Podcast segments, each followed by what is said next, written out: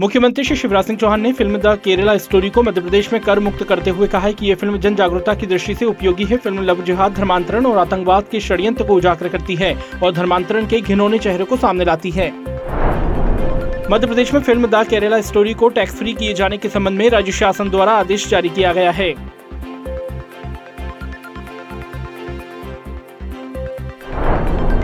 मुख्यमंत्री श्री शिवराज सिंह चौहान ने दोहा diamond league में शानदार सफलता के लिए Olympic gold medalist Shri Neeraj Chopra को बधाई दी और कहा कि आप अविराम ऐसे ही नव इतिहास रचते हुए अपनी गौरवपूर्ण उपलब्धियों से माँ भारती को गौरवान्वित करते रहें। मंत्री श्री भूपेन्द्र सिंह ने नरसिंहपुर के गोटेगांव पहुंचकर केंद्रीय राज्य मंत्री श्री प्रहलाद पटेल के भतीजे और नरसिंहपुर विधायक श्री जालम सिंह पटेल के सुपुत्र स्वर्गीय श्री मणिनागेंद्र सिंह पटेल जी को श्रद्धांजलि अर्पित की।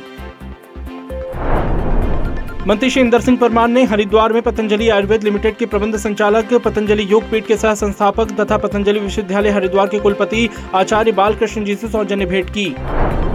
मंत्री श्री कमल पटेल ने कहा है कि मध्य प्रदेश में 2023-2024 के लिए ग्रीष्मकालीन मूंग एवं उड़द की समर्थन मूल्य पर खरीदी हेतु 8 मई से पंजीयन प्रारंभ करने का निर्णय लिया गया है। किसान भाई 19 मई तक पंजीयन करवा सकते हैं।